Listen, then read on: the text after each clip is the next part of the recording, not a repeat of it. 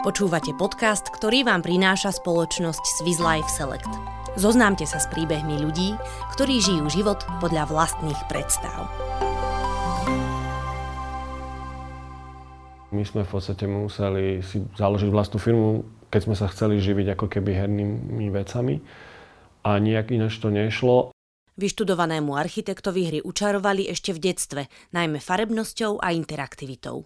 Pixel Federation založil Šimon Šicko s ďalšími troma partnermi v roku 2007. Odvtedy sa segment neuveriteľne rozrástol, spopularizoval a zosilnil. Počet hráčov v Európe sa napríklad odhaduje na viac ako 700 miliónov. Podľa Šimona Šicka sa však na Slovensku na herný priemysel stále nahliada ako na kontroverzný biznis zaťažený predsudkami. Myslím si, že prečo sa hrá čím ďalej tým viacej ľudí, lebo samozrejme tie kvality a možnosti, kedy sa môžu hrať pribúda. Je to len logické, ten, ten priemysel neustále rastie, či je kríza, či není kríza v podstate. Takže je tam veľa talentu. Je tam interaktivita. Ja verím v, v budúcnosť aj v také nejaké interaktívne filmy, kedy vlastne hráč alebo divák bude pozerať, bude vedieť zasahovať do veci.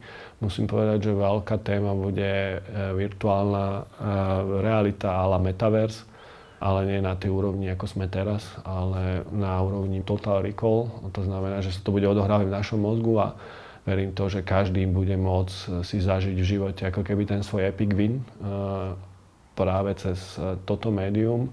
A viem, že to je kontraverzné a veľa ľudí sa bude ohradzovať tým, že čo normálny život. Samozrejme, normálny život je tiež dôležitý a ja som napríklad príkladom toho, že keď človek vie využívať každú jednu silnú stránku daného, daného fieldu, tak, tak, tak to vie prepojiť. Takže ja veľa aj športujem, aj robím kopec iných vecí, okrem teda hrania, takže toto bude strašne dôležité ako keby práca s deť, deťmi a naučiť ich ako keby vedieť si limitovať ako keby tieto veci, ale ja mám takú kontraverznú myšlienku, že herný priemysel môže nejakým spôsobom aj napomáhať spomaleniu nejakej klimatickej krízy. Jeden zo smerov vo vývoji nových procesorov sa usiluje o minimalizovanie spotreby elektrickej energie. Spolu s pokrokom v hrách a zobrazovacích technológiách tak hráči čoskoro dostanú revolučný nástroj na uspokojenie potrieb. Napríklad môj syn nevidí rozdiel vo vlastnení reálnych tenisiek a virtuálnych tenisiek. Pre ňo je to ako keby naplnenie tej, tej potreby. Čiže je to taká kontraverzná úvaha, ale myslím si, že tam to môže, môže ísť a môže to nejakým spôsobom aj pomôcť tomu, aby sme tak nemíňali práve tu na, kde ničíme prírodu, ale možno niekde inde, kde je to veľa, veľa ekonomicky a materiálovo menej náročné. Presvedčivé zážitky vo virtuálnom svete predstavujú podľa Šimona Šicka fantastické možnosti aj pre imobilných ľudí. Nezabúda však ani na tienistú stránku technológií.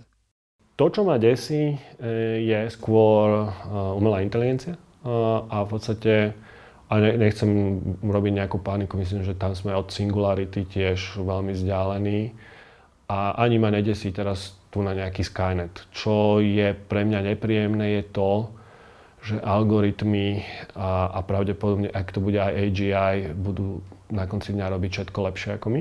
A to platí aj pre umenie, kreativitu. A čo ma desí, je taký ten deterministický postoj a v podstate a zistenia, teraz najnovšie štúdie, e, ktoré ešte samozrejme asi nie sú úplne prvnuté z Harvardu, hovoria, že to, to, to podvedomie rozhoduje o každom našom rozhodnutí. To znamená, že keď toto je pravda, tak podľa mňa algoritmy budú vedieť predikovať a budú vedieť robiť veci lepšie ako my. A skôr ma z filozofického a z ľudského hľadiska desí to, že sa ľudstvo dostane do štádia, kedy tu bude naozaj algoritmus a to nebude, že ja si najprv stavím robot. To je proste kus kódu, ktorý v podstate bude výkonnejší v každom jednom aspekte, ako sme my ľudia. A to je podľa mňa ťažká téma. Aby túto a ďalšie ťažké témy zvládal, čistí si hlavu pri športe a ďalších koníčkoch. Stal sa cyklistickým fanatikom a zamiloval sa do kiteboardingu na Havaji. To v mojom ofise je aj bicykel, takže momentálne som, by som povedal, taký cyklistický fanatik.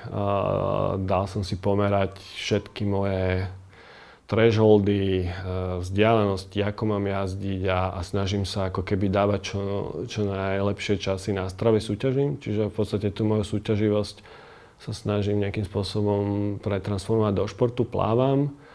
A úplne tým najlepším e, koničkom pre mňa je kitesurfing, e, ale kitesurfing je pre mňa takým spôsobom trošku zviazaný práve s Havajom, kde som ešte pred koronou dosť často, ako teda dvakrát do roka, mm, sa snažil dostať.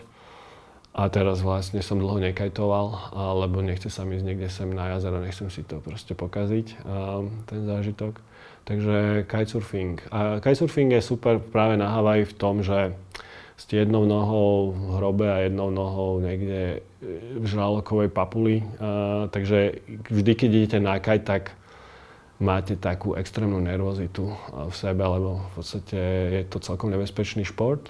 A musím povedať, že ja som už teda zažil všetky situácie, okrem teda ten žralok, ponad ktorého som teda prešiel, teda po mne potom nešiel. Takže mal som pocit, že som zažil ako keby adrenalín. Nemôžem povedať, že by som bol nejaký adrenalinový teraz junkie, či jak sa tomu hovorí, ale keď sa vám podarí dostať na ten breh, tak máte extrémnu radosť z toho, že si uvedomujete, že ste ešte funkční. Takže ten kitesurfing je taká moja najväčšia a najväčšia radosť. A samozrejme, veľmi ma teší, keď viem robiť niečo spolu s deťmi. Ja som trochu komplikovaný rodič v tom, že nie som až tak veľmi trpezlivý, ale mám pocit, že práve cez ten šport viem s deckami ako keby nájsť tú spoločnú reč, takže keď vidím, že de- deti baví lyžovať so mnou alebo, alebo tak, tak ma to extrémne teší a, a vtedy viem byť akože trpezlivý. Takže toto sú také moje, moje radosti. Ďalšie Šimonové radosti vidíme na policiách pri stenách kancelárie. Ak by sme hľadali, čo majú spoločné rímske koloseum a rakety Millennium Falcon a X-Wing zo série Star Wars, našli by sme jednoduchú odpoveď na štyri písmená. Lego. Šimon Šicko je zaritým fanúšikom kultovej stavebnice a dalo by sa povedať, že ide o celoživotnú vášeň. Lego bola moja prvá hračka z Tuzexu. Keď som bol malý, ja som vyrastal v 80 rokoch, musím povedať, že časť mojej rodiny bola taká disidentská, takže my sme akože, tak celkom akože fungovali, nefungovali v tom, s tým systémom. A Lego ma očarilo, lebo ja mám komunizmus a socializmus veľmi šedý. To znamená, že keď si to spomeniem, tak to bolo také šedé, aj keď som mal pekné detstvo, ale to všetko ostatné bolo šedé a Lego bolo veľmi veselé, keď sme ho dostali farebne. To je jeden taký absurdný dôvod. A druhý je, extrémne sa mi páči ako keby hm, to, že Lego dáva priestor na kreativitu. Tým, že vlastne vytvorili nejaký modulor, nejakých základných kociek, tak, tak dávajú deckám a, a ľuďom príležitosť nejakým spôsobom kreovať e, nejaké svoje veci a musím povedať, že vždycky sme to robili a moje deti to robia tiež a som z toho nadšený a niektoré veci sú úplne fantastické. Takže to je druhý dôvod. A tretí je v podstate, že, že zase to vnímam ako také nejaké užité umenie alebo dizajn, že vlastne tie veci, ktoré aj za sebou mám, niekto musel vymysleť. A a prináša mi to viac menej radosť e, ich ako keby potom človeku nejakým spôsobom poskladať. A to posledná vec je teraz už momentálne aj finančná, že do Lega mám uložených čas mojich úspor, takú veľmi drobnú časť, ale, ale tiež sa na to pozerám z takého biznisového hľadiska, že mám limitky a mám nejaké Lego z 96. a, a tak a páči sa mi, že keď to naberá na nejakej hodnote a na nejakej unikátnosti. Okrem stavebníc je Šimon známy aj láskou ku komiksom. Podobne ako Lego predstavovali záblesk nedostupného farebného sveta, ktorý mu cez komiksy sprostredkovávala najmä rodina v Nemecku. Mali sme len ABC e, časopisy, kde kedy tedy a možno rýchle šípy, kde tedy, tedy vychádzali nejaké komiksy typu Zbora mozgu, čo doteraz si pamätám a bolo to úžasné. Musím povedať, že komiksy z 80 rokov sú pre mňa absolútne akože nostalgickým návratom aj do môjho detstva a veľmi intenzívne som cez to vnímal možno nejaké, nejaké veci, ktoré sme my tu na nemali a sledoval som nejaký svet, musím povedať, že častokrát som ani neriešil to, čo sa deje na popredí, ale to, čo ako keby ten, ten druhý plán, to pozadie aké mesto tam bolo nakreslené, alebo keď sa to odohralo v nejakom environmente. Takže taký kreatívny aspekt. A vo výtvarnom umení mám veľmi rád pop art. Život podľa vlastných predstav môže vyzerať všelijako. Podľa Šimona Šicka má zmysel voľba kľukatejšej cesty, ktorá síce bude smerovať k splneniu snov a túžob, ale cieľene povedie mimo komfortnej zóny. Verí totiž, že to človeka obohacuje najviac. Moja motivácia nebolo nikdy byť podnikateľ a mať nejaké ceny a podobne. Moja motivácia bola robiť to, čo ma baví, s tým, že vlastne ak to potom človek robí dobre, tak to je sekundárne prídu aj tieto veci. Čiže ja sa na to pozerám tak, ale krátkodobo podľa mňa by to tak nemalo byť a malo by to byť práve v kontre, lebo si myslím, že, že prekonať sa je extrémne dôležité. V takom nejakom krátkodobom horizonte treba mať aj vlastné predstavy, ale aj podľa mňa proste problémy alebo predstavy niekoho iného, s ktorými sa vy zrazíte a musíte ich nejako vyriešiť, lebo vás to podľa mňa ako keby posúva. Čiže je to taká ťažká otázka, tá odpoveď není úplne jednoznačná, ale akože na tom high leveli by to tak asi človek by k tomu mal smerovať, aby bol aspoň nejaký elementárny pocit sám zo seba z toho, čo robí. Keď som nad tým rozmýšľal, že ak by malo byť všetko podľa mojich predstav, tak je to ako keď si to predstavujem, že jete sladké a máte 150. sladké v svojom živote, tak ako vám to bude chotiť. Ale keď to sladké nejete a potom z času na čas dostanete ten bobon, tak potom to je naozaj ako keby zážitok.